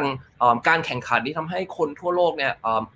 เสนองานออกแบบที่เป็นมิตรกับสิ่งแวดล้อมในขณะเดียวกันก็มีสุนทรียะที่เข้ากับเมืองเมืองนั้นด้วยอะไรอย่างเงี้ยครับอย่างเช่นตัวอย่างที่โชว์ตรงนี้ก็จะเป็นโซลาเซลล์แล้วก็อุปกรณ์ผลิตไฟฟ้าที่ถูก ออกแบบให้มันกลายเป็นงานศิลปะไปในตัวด้วย และมิติทางสังคม มิติทางศิลปะเนี่ยเป็นสิ่งที่สำคัญมากเพราะมันจะทำให้นวัตกรรมเนี่ยมันอยู่ในสังคมได้ครับันนี้ขอย้อนกลับไปในสไลด์ที่3ครับตอนนี้เราอยู่ในโควิดซิทูเอชันใช่ไหมครับมันก็มีนวัตกรรมหลาย ๆ อย่างที่ MIT แล้วก็ที่อเมริกาที่กำลังเกิดขึ้นหลาย ๆ อันเนี่ยเป็น future facing คืออาจจะไม่ได้สำหรับการ deploy ใน pandemic ครั้งนี้ หรือว่าโรคระบาดครั้งนี้ แต่ว่าการที่เราพยายามจะสร้าง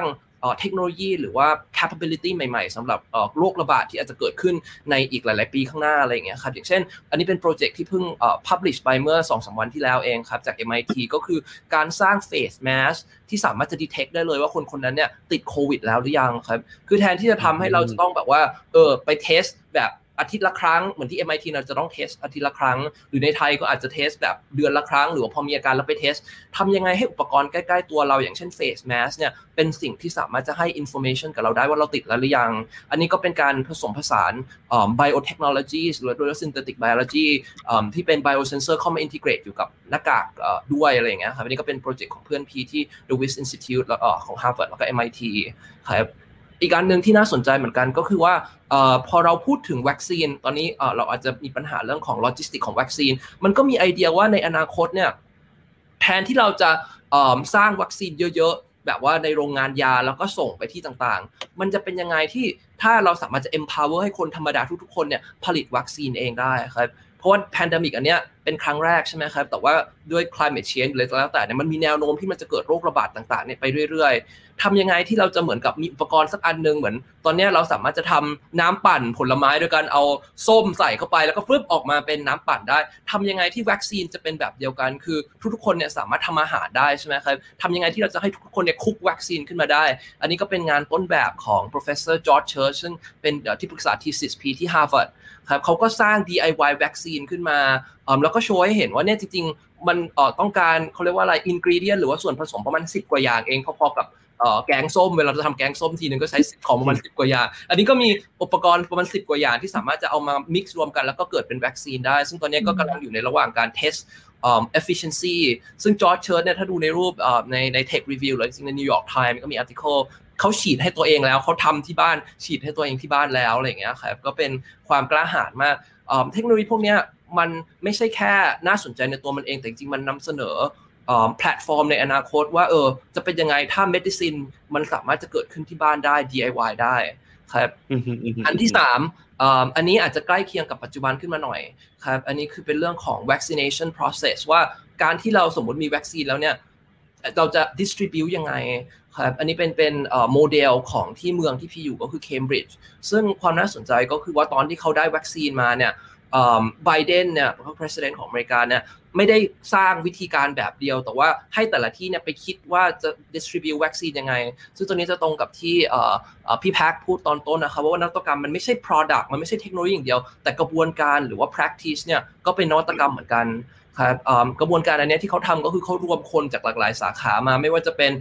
วิศวกรดีไซเนอร์เพื่อจะคิด กระบวนการฉีดวัคซีนที่เป็นมิตรกับคน คือทุกคนมาฉีดแล้วรู้สึกดีไปบอกต่อ แล้วก็ยิ่งชวนคนมาฉีดมากขึ้น ในขณะเดียวกันเขาก็ optimize ให้มันกลายเป็น service design ที่มีประสิทธิภาพมากๆ คือคำนวณเลยว่าจาก step หนึ่งไป step สองฉีดแล้วเนี่ยออกมารอตรงไหนแล้วรู้สึกยังไง คือมีการคิดถึง human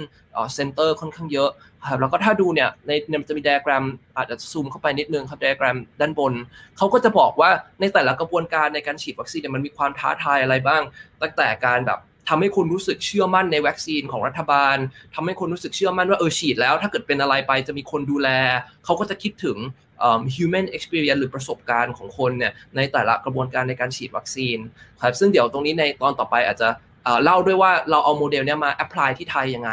ครับแต่อันนี้ก็คือคิดว่าเป็น3เคสที่โชว์ให้เห็นว่า pandemic เนี่ยมันไม่ใช่แค่เรื่องของปัจจุบันอย่างเดียวแต่มันอาจจะเป็นเรื่องของอนาคตด้วยว่าเอ๊ะ DIY วัคซีนจะเป็นไปได้ไหมเนาะหรือว่าเราจะมีไบโอเซนเซอร์ที่อยู่ทุกคนทุกแห่งทำให้เรารู้ว่าเราป่วย โดยที่เรายังไม่ป่วยเลยด้วยซ้ำได้ยังไงครับอันนี้ก็คือเป็นมุมมองของอนาคตที่น่าสนใจครับ อืมจริงๆหลายๆเคสนี่โห ผมตื่นเต้นตามเลยแบบ ถ้าทำได้นี่น่าจะแบบน่าจะดีมากๆเลยเนาะไม่ว่าจะเป็นแบบว่าตัว DIY หรือว่าตัว Mass ที่สามารถแบบว่า detect ได้นะครับ ก็งั้นงั้นผมขอถามพีพีต่อเลยดีกว่าว่า คือพอเราคุยเห็นเคสต่างๆ หลากหลายแบบนี้ครับ ทั้งที่พออเล่าให้ฟัง ทั้งที่ทางอาจารย์อ้อเล่าให้ฟังแล้วก็พีพีเล่าให้ฟังเนี่ย มันมันมี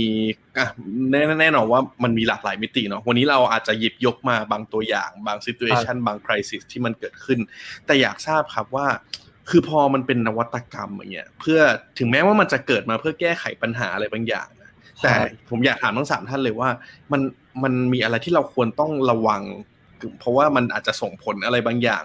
ที่ในทางลบบ้างเหมือนกันหรือเปล่าอะไรเงี้ยครับ คิดว่ามันจะมันมีแนวโน้มหรือว่าที่ที่มันจะส่งผลกระทบในทางนกาทีฟบ้างหรือเปล่า หรือเราควรจะระวังกันยังไงครับเดี๋ยวเริ่มจากพีพีก่อนเลยก็ได้ครับ ได้ครับเราควรเปิดสไลด์ที่เจ็ดครับสไลด์อันนึงที่สำคัญมากเวลาที่เราเป็นนักนวัตกรรม หรือเราพวกที่สร้างเทคโนโลยีนะครับคือเราจะต้องพูดถึง consequence หรือว่าผลที่ตามมาที่เราจะคาดไม่ถึง การที่เรามี DIY วัคซีนในอนาคตอยู่ทุกบ้านทุกคนสามารถจะผลิตวัคซีนได้ เอ๊ะมันอาจจะนำมาซึ่งการผลิตยาพิษ หรือว่าท็อกซินที่อาจจะรุนแรงหรือเปล่า อันนี้มันเป็นดาบสองคมใช่ไหมครับ เราจะบอกว่าเทคโนโลยีเนี่ยเป็นดาบที่ทำให้เราแบบไปฟาดฟันอะไรต่างๆ ได้นะครับเดียวกันก็อาจจะกลับมาฟาดฟันตัวเราได้เหมือนกัน พี่จะยกตัวอย่างโดยการโชว์ภาพนี้ครับ อันนี้คือภาพของอสิ่งที่เราเห็นในหนังวิทยาศาสตร์ใช่ไหมครับ หรือว่า science fiction ซึ่งมันหลาย ๆ ครั้งเนี่ยมันจะเป็นภาพฉายของอนาคตที่เราอยากจะให้มันเป็น แต่ว่าในหนังวิทยาศาสตร์เนี่ย มันก็มักจะโชว์ด้านที่มันเป็นแบบว่าสุดท้ายกลับมามีผลต่อมนุษย์ อย่างเช่นแบบเออคน เพิ่มพลังกลายเป็นไซบอร์กแต่สุดท้ายไซบอร์กก็สูญเสียความเป็นมนุษย์ไปการที่เรามองอนาคตแล้วก็ตั้งคำถามกับอนาคตเนี่ยผ่านการสร้างโปรโตไทป์หรือตัวต้นแบบอะไรสักอย่างขึ้นมาเนี่ยเราสามารถจะใช้สิ่งนี้ครับในการ reflect แล้วก็มองเห็นความเป็นไปได้แบบต่างๆ ภาพทางด้านขวาเนี่ยครับคน a possibility คือการโชว์ว่าจากจุดหนึ่งจากปัจจุบันไปสู่อนาคตเนี่ยมันอาจจะเดินได้หลายเส้นทางใช่ไหมครับแล้วมันจะมีบางเส้นทางที่ ออเป็นเส้นทางที่มันเกิดขึ้นเมื่อมีเทคโนโลยีใหม่เกิดขึ้น แต่เราอาจจะตั้งคำถามว่าเส้นทางนั้นมันเป็นเส้นทางที่เราต้องการจริง ๆ หรือเปล่าเราไม่ควรให้เทคโนโลยีเนี่ยนำชีวิตมนุษย์ มนุษย์เนี่ยควรจะใช้เทคโนโลยี แล้วก็เลือกว่าเราจะใช้มันในเส้นทางไหนอะไรอย่างเงี้ยครับคราวนี้มันมีวิชาอันนึงในสไลด์ที่8นะครับของ MIT ซึ่งเป็นแบบนี้เลยครับก็คือว่าเราใช้เทคโนโลยีของเราเนี่ย สร้างอนาคตขึ้นมา เราใช้คาว่า science application คือแทนที่จะเป็น sci-fi หรือหนังวิทยาศาสตร์ใช่ไหมครับ อันนี้คือเราใช้ prototype หรือว่าเทคโนโลยีที่เราสร้างขึ้นมาเนี่ย เป็นตัวขยายเป็นอนาคตว่าอนาคตที่เกิดขึ้นมันจะเป็นยังไงได้บ้างครับซึ่งตรงนี้ก็อาจจะทำให้เราคล้ายๆกับตั้งคำถามถึงความเป็นไปได้มากขึ้นเมื่อเราเห็นโปรโตไทป์นั้นอยู่ตรงหน้าเรา แล้วก็คิดถึงทั้งด้านบวกแล้วก็ด้านลบ ที่เราอาจจะจินตนาการไม่ถึงของเทคโนโลยีที่เราสร้างขึ้นมาครับ อืมเหมือนพอพูดถึงนวัตกรรมเราต้องสร้างขึ้นมาเป็นโปรโตไทป์ก่อนเนาะแล้วเราจะถึงจะเริ่มเห็นภาพแล้วก็เข้าใจในเชิงลึกมากขึ้นว่าเฮ้ยผลกระทบที่มันอาจจะเกิดขึ้นจะมีอะไรบ้าง แต่ว่าแน่นอนว่านักนวัตกรรมทุกคนก็ให้ความสำคัญกับสิ่งนี้อยู่แล้ว ใช่ไหมครับ ท่านพอละครับ มีอะไรอยากเสริมไหมครับ ในเชิงของผลกระทบที่มันอาจจะเกิดขึ้นได้ในในเชิงของนวัตกรรม หรือว่ามันมันมีอะไรที่เราควรจะต้องระวังไว้เหมือนกันนะครับ ถ้าเวลาเราถึงแม้ว่าเราจะสร้างนวัตกรรมมา เพื่อแก้ไขวิกฤตหรือพัฒนาปัญหาอะไรบางอย่างเหล่านี้ครับอาจารย์อ้อก่อนไหมเดี๋ยวผมจะได้ท้าย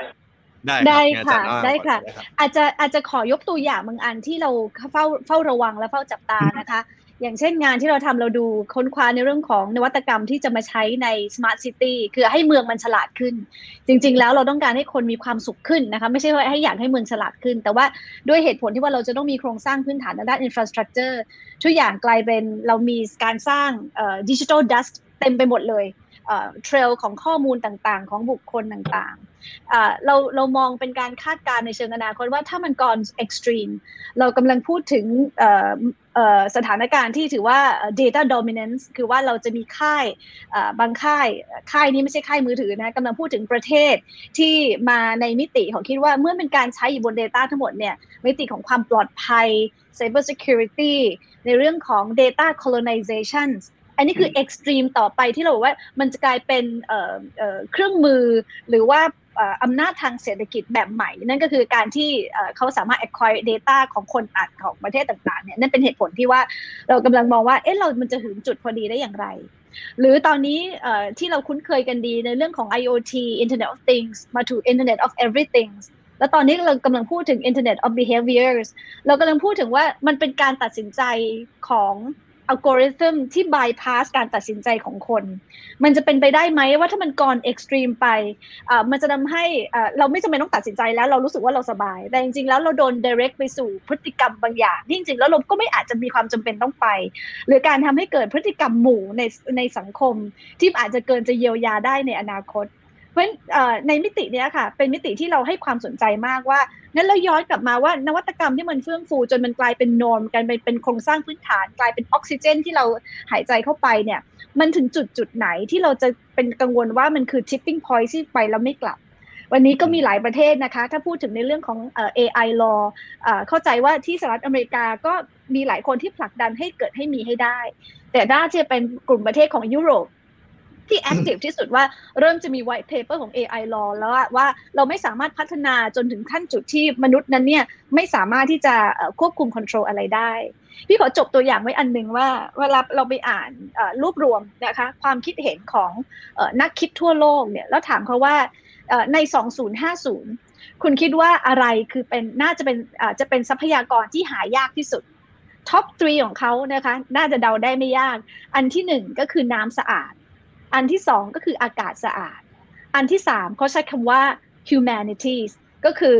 มนุษยชาติหรือมนุษยธรรมนั่นเอง เพราะอย่างมันเติบโตด้วยยุคดิจิทัลด้วยนวัตกรรมมันหลายคนเป็นกังวลนะตอนนี้ค่ะว่า มันจะพาเราไปสู่จุดที่เราอาจจะไม่สามารถกลับวนคืนมาได้อีกแล้ว ไม่ได้เป็นคน anti เทคโนโลยีแต่อย่างใดนะคะ แต่ว่าเป็นดูสองทางที่เราต้องต้องศึกษาไปพร้อม ๆ กัน เห็นภาพชัดเจนครับพอครับ มีอะไรอยากจะเสริมไหมฮะในส่วนนี้ มันมันมีงานเขียนของ professor ที่เอ่อ MIT นะครับ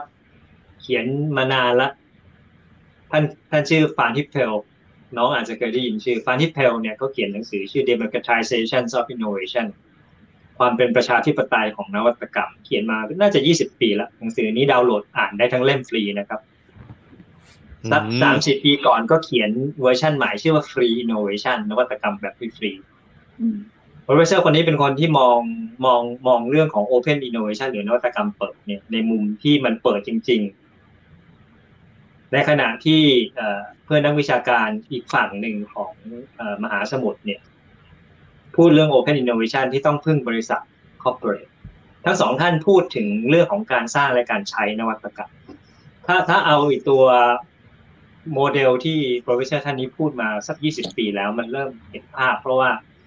หนังสือเล่มนี้เขียนก่อน สิ่งที่เราจะรู้จักคำว่า sharing economy เศรษฐกิจในการแชร์ตอนนี้อาจจะมี digital economy whatever data economy แต่ในที่สุดแล้วมันทำให้ความเป็นประชาธิปไตยของการสร้างและใช้เนี่ยมันเบลอเพราะเมื่อก่อนคนที่สร้าง อย่างที่ผมพูดเมื่อกี้ก็คือวิจัยพัฒนานวัตกรรม แต่ตอนนี้ไม่ใช่ เมื่อไม่ใช่ปุ๊บเนี่ยสิทธิในการสร้างและใช้มันอยู่ที่คนคนเดียว มันเริ่มเบลอสำหรับบางกลุ่มบางคน มันก็เลยเปลี่ยนแปลงสมการนวัตกรรมไปเยอะนั่นหมายความว่าความใหม่ใช้ได้จริงมันอาจจะอยู่แค่แค่คนคนเดียวนะครับเขาอาจจะไม่แชร์เลยก็ได้ หรือถ้าเกิดว่าเขาสร้างขึ้นมาแล้วไปอีก stream หนึ่งคือฉันจะแชร์ ฉันไม่สน IP แต่ฉันจะแชร์ เพราะว่าฉันอยากจะแชร์ให้มนุษยชาติอยากจะแชร์ให้เพื่อนร่วมโลก เพราะฉะนั้นเนี่ย สิ่งเหล่านี้เนี่ยมันกลายเป็นการเกิด polarization ขึ้นมาใน concept แบบนี้นั่นหมายความว่า innovation ที่มาจากบริษัท ไม่ว่าจะเป็น startup SME corporate อ่ามาแล้วฉันทำต่อเองได้ มันถึงมีวิวัฒนาการอย่างเมืองจีนเนี่ยเซินเจิ้นเขามีคำว่า shanzhai ก็คือก็ copy นั่นแหละ แต่ว่า copy แล้วแชร์กันเอามาเอามาดูว่าทำอะไรได้ อยากได้สิ่งประดิษฐ์แบบนี้ให้กลายมาเป็น innovation ก็แชร์กัน เพราะฉะนั้นเนี่ยมันมันมันกลายเป็นเรื่อง soft side ของ innovation เยอะมากนะครับ ในปัจจุบัน มันไม่ได้ตรงไปตรงมาเหมือนในอดีตที่นักประดิษฐ์แล้วเออเจอเหตุการณ์เหมือนเอดิสันไปไปทำอะไรกับเทสลาอันนั้นมันอดีตไปหมดละเพราะฉะนั้นถ้าเราเชื่อในใน moment ที่ทางฟานิเซลก็พูดว่ามันเกิดกระบวนการทางประชาธิปไตยของนวัตกรรม ที่ชักเย่อกันระหว่างคนตัวเล็ก ๆ คนหนึ่งเนี่ยที่มีความสามารถในการสร้างนวัตกรรมเปลี่ยนโลกได้กับ corporate ขนาดใหญ่ ภาพเนี่ยมันกำลังจะบอกว่ามันมันเบลอมากเลยอะไรที่ดีหรืออะไรที่ไม่ดี เพราะในที่สุดเนี่ยในคำว่า deep fake หรือ fake news เนี่ยมันสร้างให้คนไม่ดีเป็นคนดีได้ มันสร้างให้สิ่งที่คุณคิดว่ามันไม่ใช่นวัตกรรม มันเป็นนวัตกรรมได้ ผมผมจบคอมเมนต์ตรงนี้ที่ว่า กรณีที่เราพูดถึงอาวุธเนี่ยอาวุธที่ฆ่าคน ไม่มีไม่ได้ เพราะอะไรมันเอาไว้ป้องกันเห็นไหมฮะอินโนเวชันในขณะที่มันบอกว่าเป็นสิ่งที่มันไม่ดี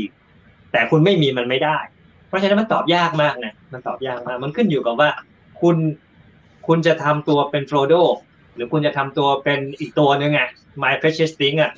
มันอยู่ที่คนล้วนเลยอืมอืมอืม ก็จากทั้งที่สามท่านแชร์มา ผมว่าก็ยิ่งยิ่งเห็นเนาะว่ามิติของเทคโนโลยีถึงแม้ว่ามันจะเป็นแบบว่าสิ่งที่สามารถแก้ไขปัญหาได้ แต่ว่ามันก็มีหลายส่วนที่นักนวัตกรรมเอง หรือว่าแม้แต่เรากันเอง หรือภาคธุรกิจเองเนี่ย เราก็ต้องมีมุมมองที่ต้องคิดเผื่อ ซึ่งซึ่งเผื่อในอนาคตด้วยนะครับ แต่แน่นอนว่าอะไรบางอย่างที่มันเกิดขึ้นมา แน่นอนว่ามันก็มีทั้งแง่ดีแล้วก็แง่ร้ายของมันนะครับ ก็ต้องระมัดระวังเหมือนกันนะครับ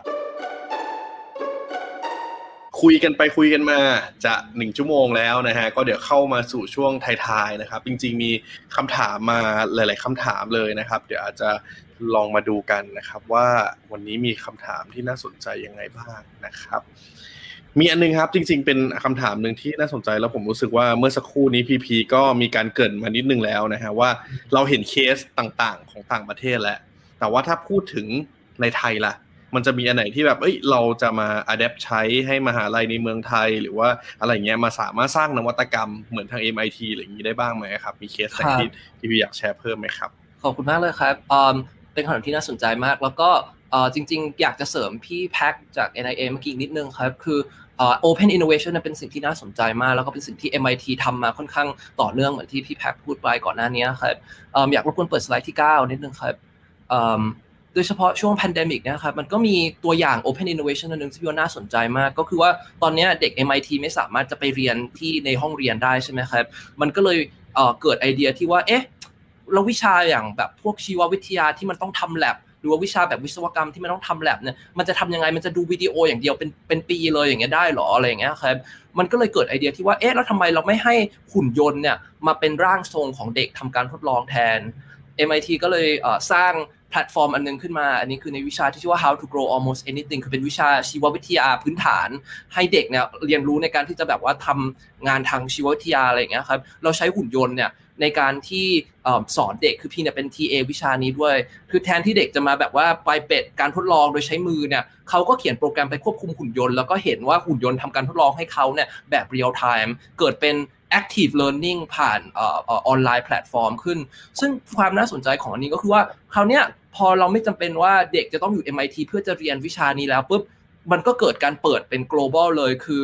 นักเรียน ที่ไม่ใช่แค่ที่ MIT แต่ว่านักเรียนที่ไหนก็ได้ในโลกเนี่ยสามารถมานั่งเรียนกับนักเรียน MIT แล้วก็ทำการทดลองอันเดียวกันได้ครับซึ่งวิชาเนี้ยก็เปิดเป็น Open Source หมายความว่าทุกๆคนที่มาเรียนในวิชานี้สามารถจะมีเวลาเข้ามา control หุ่นยนต์แล้วทำการทดลองแบบที่นักเรียน MIT จะทำในห้องแลบตอนที่เขาอยู่ที่ MIT ก่อน pandemic ได้อะไรอย่างเงี้ยครับซึ่งตรงนี้มันโชว์ให้เห็นว่า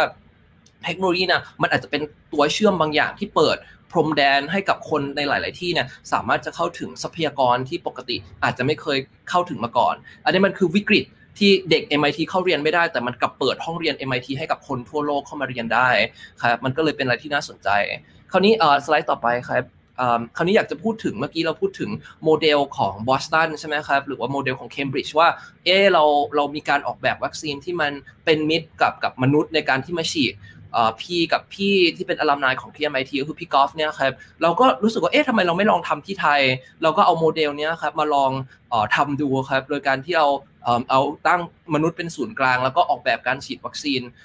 เราก็สร้างเป็น Open Design คือเป็นดีไซน์ที่ที่ไหนโรงพยาบาลไหนเอาไปใช้ก็ได้ครับตอนแรกเนี่ยเราทำ Pilot ก็คือที่โคราชเพราะว่ามันเป็นที่ที่เราอาจจะมีทรัพยากรเข้าถึงแล้ว deploy ได้เร็ว แต่ปรากฏว่าพอทำที่โคราชปุ๊บก่อนที่วัคซีนจะหมดเนี่ยเราฉีดได้เป็นแบบ 5,000 คนต่อวันคือโลจิสติกเราคิดมาอย่าง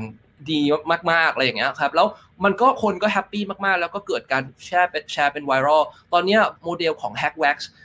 เนี่ยครับถูกแชร์ถูกใช้ไปในหลายจังหวัดทั่วประเทศไทยครับมีการ integrate เข้าไปกับ โรงพยาบาลต่างๆครับ อันนี้ก็โชว์ให้เห็นว่าคนตัวเล็กๆเนี่ยสามารถจะลุกขึ้นมาสร้างนวัตกรรมโมเดลบางอย่าง แล้วก็แชร์เป็น Open Source ให้ที่อื่นเอาไปใช้ได้ครับแล้วถ้าดีไซน์มันดีจริงๆนะมันก็จะเผยแพร่ด้วยตัวมันเอง อีกอันนึงอันสุดท้ายที่อยากจะแชร์ก็คือในช่วง pandemic เนี่ยเราก็มีอีก project หนึ่งซึ่งเราทำในช่วง early pandemic ตอนที่คนยังไม่ค่อยรู้ว่าโควิดคืออะไรเราก็มีแชทบอทอันนึงซึ่งเกิดขึ้นจาก f r e a k Lab แล้วก็ partner ต่างๆ ซึ่ง f r e a k Lab นี่ก็คือเป็นโมเดลของ MIT Media Lab แต่ว่าสเกลมาที่ไทย มีเห็นมีพี่ชาคริตนั่งนั่งฟังอยู่ด้วยพี่ชาคริตก็ก็ช่วยผลัก f r e a k Lab ด้วยอะไรอย่างเงี้ยครับไอเดียของโควิด bot ก็คือว่าแทนที่คุณจะไปอ่านข้อมูลแบบเป็น passive เราก็มีแชทบอทที่สามารถจะ ช่วยคนเนี่ยคล้ายๆกับ self diagnose ตัวเองได้ว่าเขาเนี่ยมีแนวโน้มเป็นโควิดหรือเปล่า ซึ่งตอนแรกเนี่ยเราทำเป็นเวอร์ชันภาษาไทยครับ แต่ว่ามัน popular มากจนประเทศต่างๆ มาขอบอกว่า เอ้ย ขอ source code ไปแปลเป็นภาษาของตัวเองได้ไหม อย่างแบบประเทศในแถบสแกนดิเนเวีย ประเทศแบบพม่าอะไรอย่างเงี้ยครับ มาขอแปลไป แล้วสุดท้ายเนี่ยมันก็มีแบบ user เป็นแบบหลักล้าน user ทั่วโลก ความน่าสนใจก็คือว่าอพอเราพอเราทำแพลตฟอร์มนี้ปล่อยออกไปปุ๊บเราก็มีการ study ด้วยแล้วเราพบว่าแชท bot เนี่ยครับมันลดความเครียดของคนหลังจากที่เขาคุยกับบอทขึ้น ซึ่งมันเป็น side effect คือไม่ใช่แค่ให้ข้อมูลอย่างเดียวแต่มันสร้าง intimacy หรือมันสร้างความรู้สึก อะไรบางอย่างที่ทำให้คนเนี่ยรู้สึกว่าเออการการได้คุยกับแพลตฟอร์มบางอย่างในช่วงที่เขาไม่แน่ใจว่าเขาเป็นหรือเปล่าเนี่ยมันมัน work มากอะไรอย่างเงี้ยครับก็ก็เป็น 2 ตัวอย่างของการที่เราสามารถจะเอา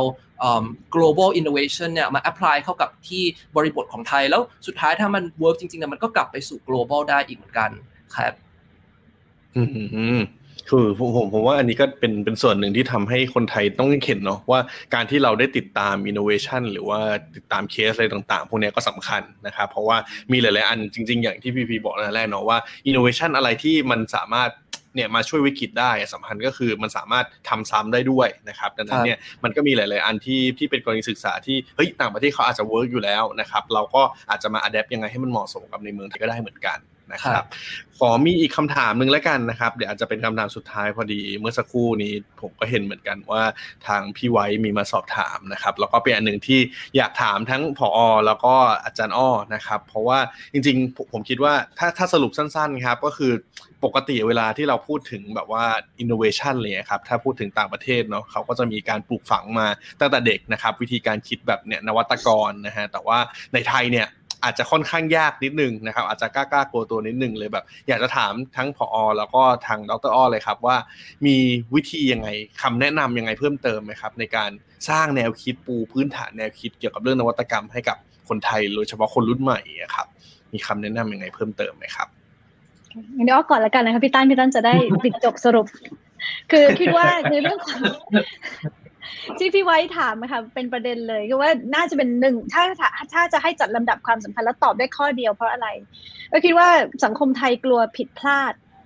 เราเราเราไม่ welcome เราไม่อะไรนะเราไม่ต้อนรับเราไม่เปิดรับกับความล้มเหลวอะค่ะ เพราะฉะนั้นจริง ๆ แล้วการที่กว่าจะได้นวัตกรรมมาเนี่ยมันพลาดแล้วพลาดอีกทุกครั้งที่พลาดคือการเรียนรู้สิ่งใหม่ทุกครั้ง เพราะฉะนั้นจริง ๆ เรื่องนี้เนี่ยเอ่อ มันเราก็คงไม่ต้องบอกแล้วว่าโรงเรียนต้องเปลี่ยนยังไง เพราะว่ามันก็พูดมาช้านานจริงๆแล้วมันต้องไปตั้งแต่ครอบครัว ที่บ้านในการที่ encourage ให้กำลังใจในการทดลองเอาคิดว่าวันนี้คุณพ่อคุณแม่สมัยใหม่ให้ความสำคัญนะคะกับการลองผิดลองถูกคือ พยายามให้เปิดโอกาสได้มีการทดลองและเรียนรู้ด้วยตัวเองมากยิ่งขึ้น แต่สิ่งที่สำคัญเลยองค์รวมสังคมก็ดีเข้ามาโรงเรียนมหาวิทยาลัย หรือแม้แต่ที่ทำงานเนี่ยการที่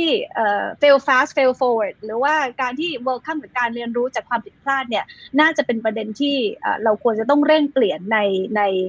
ในสังคมไทย อืมอืมอืมอืมครับผมพออ้อละครับ มีอะไรอยากเสริมในประเด็นนี้ไหมครับ จะทำยังไงดีครับ ผมว่ามันเป็นมันเป็นมันเป็นตัวขยายคำตอบที่ถามว่าทำไมเราต้องทำ NAA Academy เพราะว่าเราเน้นเรื่องน้องๆนะครับ เราก็คงไม่ใช่ว่าเป็นแนวคิดแล้วอยากจะทำเราเราเราทำเลยเอ่อเราพยายามทำสิ่งที่เรียกว่า Stream for Innovator มาสักสี่ปีละ สตรีมก็แน่นอนนะครับ เราเชื่อว่าสเต็มมันไม่พอ เพราะว่ามันเป็นการพัฒนาสมองซีกเดียว เดี๋ยวมันจะรีบไปอีกซีกหนึ่งก็เลยเติม A เข้าไปด้วยก็คือ art ศิลปะ STEAM เนี่ยเราพยายามจะทำให้น้องเป็น changemaker ตั้งแต่น้องเข้ากระบวนการจนน้องผ่านกระบวนการ หลังกระบวนการก็สร้าง community เพราะว่าเราต้องการให้น้องเนี่ยเติบโตไปพร้อม ๆ กับเพื่อนๆแล้วก็กับพวกเรานะครับ เพราะฉะนั้นหัวใจสำคัญจริง ๆ ก็คือเราลงไปถึงเด็กปฐมด้วยซ้ำไป ว่าการเป็นนวัตกรมันไม่ต้องรอที่จะต้องมีการศึกษาสูง หรือว่าต้องได้โอกาสไปทำงานไม่เอาทำเลยตั้งแต่ยังเรียนอยู่นะครับ แล้วก็มีเพื่อนด้วยมีผู้ปกครองสนับสนุน แล้วในที่สุดเนี่ยน้องๆจะเป็น innovator ได้ตั้งแต่ยังเป็นเด็กรุ่นใหม่ๆ เพราะอะไรเพราะสมัยนี้นะครับ ผมต้องต่อสู้กับสิ่งหนึ่งก็คือว่ามันมีค่าเฉลี่ยของสตาร์ทอัพออกมาว่าสตาร์ทอัพต้องอายุ 40 up ไปสนับสนุนเด็กทำไมอะไรเงี้ย คิดอย่างนี้นี่ก็มันก็จะไม่มีทางเจอคนที่เป็น Bill Gates หรือว่าเป็น Steve Jobs ในอดีตอเมริกามีเพราะว่าเด็กถูกโยนเข้าไปอยู่ในสภาพการจริงตั้งแต่ยังเป็นเด็ก แล้วเขาได้ทดสอบก็ได้มีประสบการณ์ เพราะฉะนั้นเราก็ไม่รอนะครับ เราก็ทำเลย เพราะฉะนั้นเนี่ยหัวใจสำคัญของนวัตกรรมเชิงกระบวนการตรงนี้คือว่าลงมือทำครับ ต้องลงมือทำนะครับ แล้วก็อย่างเมื่อสักครู่ที่ผอบอกก็คือ ก็เรียนรู้ได้จาก NIA Academy เพราะว่าก็มีหลักสูตรมีอะไรต่างๆ ที่หลากหลายตอบโจทย์ทั้งแบบผู้ประกอบการหรือคนรุ่นใหม่หรืออะไรพวกนี้ด้วย นะครับ